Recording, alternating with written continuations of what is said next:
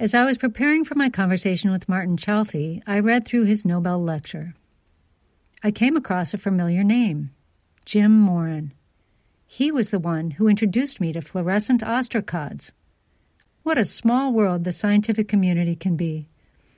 I took the opportunity to tell Marty about that magical underwater experience. I was working as a technician in the field station in St. Croix at the time as a research diver, and we'd go down on a moonless night and shine our lights in the water, and the ostracods would flash all together. It was just something extraordinary. And you don't forget those wonders, right?